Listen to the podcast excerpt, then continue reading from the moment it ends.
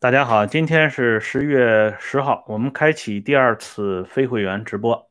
今天呢，就来继续讲一下这个蒋宋孔陈四大家，他们到底有多少钱啊？昨天提到毛泽东唆使陈伯达炮制那个小册子《中国四大家族》，从此开启对这个蒋家、啊宋家、孔家和陈家。的整体的污蔑，甚至这个谎言啊，直到今天都没有完全破灭。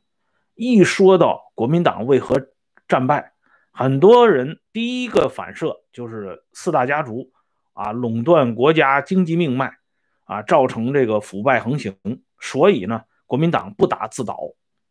然而这个事实上却并非如此。所以今天我们来看一下当初。东方红那首歌里边唱的中国人民的大救星，到底他的个人资产是远远逊于我们口中的蒋宋孔陈四大反动派，还是远远让这个四大反动派望尘莫及？这个是问题的关键。昨天提到二陈，就是陈果夫、陈立夫兄弟。陈果夫一九五一年。在台湾去世的时候，身后萧条，蒋介石不得不特发一笔经费五千元为陈果夫治丧。陈立夫担任过教育部部啊，陈立夫担任过中央组织部部长、中央委员会的秘书长，就是所谓的中央党部秘书长，还曾经担任过其他各种各样的要职。这些要职当中，很多。对于金钱来说，那是唾手可得的位置。可是呢，陈立夫仍然没有啊陈伯达所形容的那么多钱，否则他不会自己在美国开那么一个小小的作坊式的养鸡场。这是陈家的概念。那么我们再来看宋家，宋家的代表人物无疑是宋美龄和宋子文。宋子文的家产。到了上个世纪九十年代，这个谜底终于全面解开。宋子文在美国去世的时候，他的非固定资产加在一起，一九七一年才一百万美元。啊，他的那个固定资产就是房产，后来出售的时候，啊，一共加在一起才卖了啊不到七百万美元。所以，他一共加在一起，到了上个世纪九十年代，宋子文个人资产是在七百万美元左右。啊，这个材料呢，大家从网上就能够看到，这是实打实的东西出来的。所以，这么一个号称在美国花旗银行有七千万美元存款的国舅宋子文，实际上是被天大的谎言所诬陷。那么宋美龄呢？她有什么钱呢？这个陈布雷当初提出的那个要求啊，无理的要求，希望这个宋美龄也拿出一笔巨款来支援国家建设，被蒋介石所痛斥。后来啊，中国自己出版的材料，比如说我手中的这本，曾经在蒋家父子两代人身边做过侍从副官的翁源。他在中国大陆出版的这本回忆录里边，不经意之间向我们披露了宋美龄的一段生活。啊，这个不知道这个出版方呢是眼睛瞎呢，还是干脆没看出来？这段文字从表面上看，实际上是糟改宋美龄的，说宋美龄这个人如何的抠门可是我说无意之中，让我们看到宋美龄生活真实的一面。宋美龄这个人啊，据说是爱吃糖果，所以一些巴结这个蒋夫人的人，拼命的给宋美龄送去很多糖果，其中呢不乏一些比较好的巧克力。这样呢，据翁源介绍，宋美龄有一整冰箱的巧克力糖果，宋美龄不舍得吃这些精美的糖果，所以这些糖果往往就放过了期了。过了期之后，宋美龄又不舍得扔掉，就把这些糖果呢送给给他服务的这些工作人员们吃。这些人当然不吃啊，因为他们知道这东西已经过期了。所以这段故事呢，在大陆出版之后，其实他是在刻意丑化宋美龄，说你看这个人多抠门，把过期的食品给底下人吃，这什么人呢？但是呢，他却向我们折射出另外一条信息，就是如果这个宋美龄真的像陈布雷建议的那样，随便就可以在一九四八年拿出五亿美元的现金的话，他还会啊这么吝惜这一冰箱的巧克力糖果吗？而且我们知道这是巧克力糖果呀，巧克力糖果就算装满了一冰箱，难道可以富可敌国吗？我们都知道，当年菲律宾有一个领导人，他的老婆叫伊梅尔达。这个女人在事情败露之后，啊，菲律宾的媒体公布，她光买鞋子就装了多少个数不清的房间，而有的鞋子，一双鞋子就是上万美元的价格。哎，所以咱们就说宋美龄跟这个啊偏居在那么一个小地方的领导人的老婆都不能同日而语，还有什么可说的？一九四八年，他拿什么来填充所谓五亿美元的这个概念呢？这根本就是胡扯。那么再说一下孔祥熙，这四大家当中啊，似乎唯一能够坐实的就是孔祥熙。啊，因为孔祥熙这个人啊，私生活上边确实有值得这个让人讲究的地方，特别是他的那个老婆大左派宋霭龄，在私生活上也不检点，所以这孔家当时在国民党高层里边有一些人物就对他不满意，比如说军统的那个大特务唐宋，他在日记里边就倾泻了很多对孔祥熙的不满。而那些拥护蒋介石的那些大知识分子的代表，比如说傅斯年这些人，也对孔祥熙不满，甚至直接向孔祥熙开炮。那个著名的孔二小姐带着狗坐飞机的事情源远流长。然而，啊，我们看一下大陆中国文史出版社公开出版的记录了所有的号称孔祥熙丑闻的这本小册子。叫孔祥熙七人七事，里边引用了几乎所有曾经与孔祥熙共事的这些人挖出的黑材料，里边根本就说不出孔祥熙到底贪污了多少钱，而且那个最有名的美元公债的事情，啊，说孔祥熙贪污了啊，在抗战期间贪污美元公债高达五千万元，可是。这个在孔祥熙身边工作，并且参与美元公债发行的这个人，在他的回忆文章里却告诉我们，这一次美元公债的总发行额就是五千万元。咱们用常识想一下，他怎么可能把这总发行的五千万元都装入自己的腰包呢？这是一个常识啊，有这样做的吗？不可能。而最后负责调查这个美元公债的国民政府监察院院长于右任老先生，到了台湾之后，曾经留下一个回忆。于老先生说：“啊，不义我等竟上共党啊周氏恩来的当，以至于民国三十一年之事被发酵，啊，留下这么一段回忆，就是说当年。”喊得最凶的所谓美元公债被孔祥熙鲸吞的这个事儿，根本就是周恩来放出来的谣言，并且被陈伯达等人一经引用，飘到国统区，搞的是沸反盈天，哎，就是造谣。而且昨天我提到啊，这毛泽东唆使这陈伯达写的这小册子里边有一个数据，那就是说。蒋宋孔陈四大家族是贪污了两百亿美元的巨额财产，垄断了全国的经济命脉。可是后来专门做国这个民国经济史考据的学者撰文指出，当时最大的三个国家级的垄断资本集团就是四行二局。所谓的中央银行、中国银行、交通银行和农民银行，这是四大行。两个局呢是中央信托局和邮政储金汇业局。包括国民政府资源委员会和纺织建设公司的资产，全加在一起，按照一九四七年的美元汇率计算，还不到一百亿美元。换句话说，包里归堆儿，国民政府能够管辖的所有资产，不会超过两百亿美元。那怎么可能蒋宋孔陈四大家就贪污了两百亿美元呢？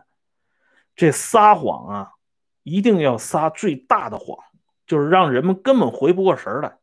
即使有朝一日你发现这是个巨大的谎言，因为时过境迁，你再想追究恐怕也来不及了。并且呢，还有很多人对此深信不疑。这一招是国家社会主义工人党中央宣传部部长戈培尔的名言。哎，所以呢，就被有的人就给引用了。只不过。被有的人进一步更加升华了啊！戈培尔呢，这个人还是个实在人，他毕竟说出来了，而人家有的人是只做不说，并且呢，把这个传统一直的光荣的传递下去。这个编造的四大家族的这个巨额资产，就是一个最典型的例子。别说啊，蒋宋孔陈这四大家，就是蒋介石本人。他也没有什么巨额资产，但是这些东西就像蒋介石说的那样啊。蒋介石后来有一番感慨，他说：“共产党的宣传厉害得很啊，连布雷先生这样的人居然也受到共产党的影响，我们万万不可轻视。”可是蒋介石说这番话的时候晚了，陈布雷已经掉到坑里了。陈布雷家里遍布着。啊，形形色色的劳动党成员，哎，所以呢，最终他掉到这个坑里，一方面是由于受家庭成员的影响，另外一方面也由于陈布雷这个人啊骨子里的这种怯懦，造成他没有办法对信念的坚持。一九三六年的时候就想自尽，所以没死成，后来最终就走上这条路了。他和郭沫若一表一里极其相似，所以这种没有骨头的这种知识分子，在那个大变革的时代，从侧面极大的帮助了劳动党，摧毁了国民党的统治。啊，这是题外话，我们暂且不说，后边会有专题来论述这个东西。那么，我们来看一下中国人民的大救星。啊，号称这个无产阶级最伟大的领袖和革命导师，毛泽东同志，他到底有多少个人资产呢？按说无产阶级伟大领袖，那是不应该有那么多钱的，对吧？可是呢，最后他的老管家汪东兴向外界披露的数字，居然呢，这个伟大领袖大救星的资产完胜蒋宋孔陈四大家。哎，这是多多怪事儿啊！我们来看一下具体的数字。这个数字呢，实际上对于大家来讲也不是什么秘密了。汪东兴在一九七七年的时候清查毛泽东的私人财产的时候，他有一个数据，就是主席存放在中国人民银行总行的稿费累计为人民币七千五百八十二万余元（括号不计利息，括号完了），是以。中南海第一党小组的名义开立账户的。此外，毛泽东还有个人名义在中国人民银行中南海支行开设账户，这个账上通常存有八九十万元，随存随取。这个数字啊，说实话，这是一直以来被引用的。但是今天我以前给大家讲过这组数字，但是今天我跟大家说的是另外一个话题，就是说。当年有一位老前辈，曾经在国家计划委员会担任过副秘书长，啊，这个老前辈曾经亲口跟我讲过，啊，因为他被周恩来整得很厉害，啊，他晚年就回忆这么一件事情，他说主席的账户啊，只有三个人最清楚，啊，三个半人最清楚，一个呢首推周恩来，第二个呢是汪东兴，第三个是张玉凤。半个呢是邓大姐，哎，就是说，而且还有一个问题，就是说，他说这个呢，一般人还真不清楚。就是说，这三个人是铁路警察各管一段他们不发生横的联系。周恩来管周恩来知道的啊，能够让周恩来知道的毛泽东的私人账户，汪东兴也只管能让汪东兴知道的毛泽东的私人账户，张玉凤也是一样的道理。这三个人之间互相不能通气儿，所以汪东兴公布的这组数字，只是汪东兴自己知道的。周恩来知道的那组数字呢？据这位老前辈讲。邓大姐是知道的，后来有一件事儿可以做证明，就是说邓小平上台以后，曾经问过这个事儿，说主席的账户上到底有多少钱啊？所以底下人就说这个事儿呢要具体去问邓大姐啊。汪东兴说了那个数字，但是邓大姐手里还有一组数字，结果问到邓大姐的时候，邓大姐说什么呢？说恩来同志啊带走了一肚子秘密，他不提了。啊，这个数字到底最后有没有查清，我们不知道。但是从这个回答来看，周恩来手中的这这个账号应该是实实在在存在的这个账户。那么还有一个就是张玉凤，张玉凤应该不会说，应该就是最后他就会也是带走的。但是他们说与不说，我们看一下这三个人掌握的三组。账户，汪东兴披露的这个账户上边的这笔钱，一九七七年七千多万元人民币是什么概念？大家如果感兴趣的话，可以用当时的牌价换算一下，它值多少美元？看看那个时候美国的超级富豪到底有多少钱？啊，杜鲁门政府后来专门就蒋宋孔陈四大家做过一个调查。截止到国民党覆灭的1950年，这华人在美国的存款加在一起是五千万美元，其中最大的一个户头只有不到一百美元。所以蒋宋孔陈他们怎么可能每个人都拿到七千万甚至五个亿的美元存在美国呢？这么大的金额，咱们说雁过留声啊，何况这么大一笔金额，怎么可能被美国人忽视呢？如果真有这个数字的话，早就披露了。但是毛的账户，我们今天看到的只是冰山一角。或许将来编撰《毛选》第六卷的人，会给大家一个准确的交代。大家不妨想一想，自己的父母这一代人，四零四呃，就是四零后的这茬人啊，他们当时就算是一个机关干部，他一个月赚多少钱？而伟大领袖当时手里有多少钱？我给大家还提供一个证据：当年袁世凯在民国主政的时候，他的年薪是三十六万元，全世界老大当中他的收入是最高的。但这还不算完，袁世凯自己还有一个私人账户，就是每年袁世凯可以自行支配一百万元的特别费，这一百万元他想给谁就给谁。啊，或者他自己留在自己家里，也没人敢去审计。那么刚才汪东兴，我给大家读的是汪东兴还有一个说法，他就是说毛以个人名义在中国人民银行中南海支行开设的那个账户，账上通常有八九十万元，随存随取。由此可知，这八九十万元跟袁世凯的那一百万元特别费其实是本质上一致的。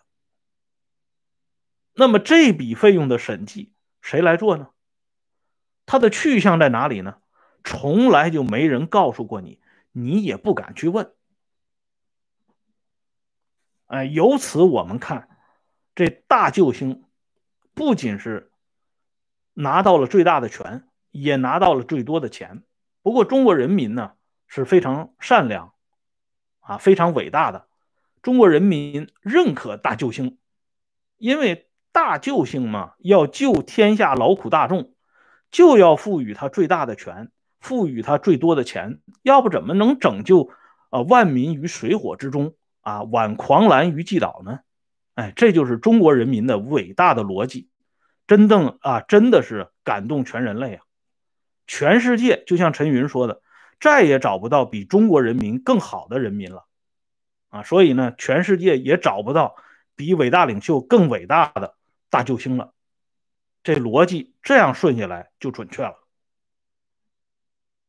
哎，所以这个还有一件事情更有意思，就是当时毛泽东在中央办公厅，他手下有个会计叫赖主烈，此人官拜中央办公厅特别会计室主任。这个赖主烈这个人最后的结局是啊，他悲惨的结局是因为什么呢？咱们明天接着说啊，今天呢话题就先说到这里。下边呢，我把这个温相说时政会员频道给大伙发一下，感兴趣的朋友可以参加温相说时政会员频道啊，每天都有更新。